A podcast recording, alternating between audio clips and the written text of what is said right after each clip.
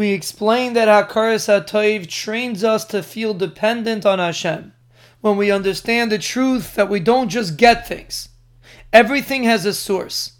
And when we feel Hakaras HaToiv to the physical source in this world, it will help us feel the ultimate Hakaras HaToiv for HaKadosh Baruch Hu, which is the spiritual source.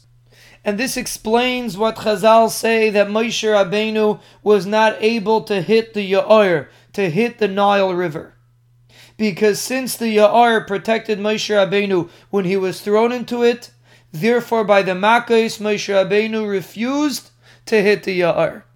And we see from here that Moshe Rabbeinu held that there was a Chiyuv HaKaras HaTaiv even to the river. Even though the river is not a human being, it has no feelings, but you have a Chiyuv HaKaras HaTaiv.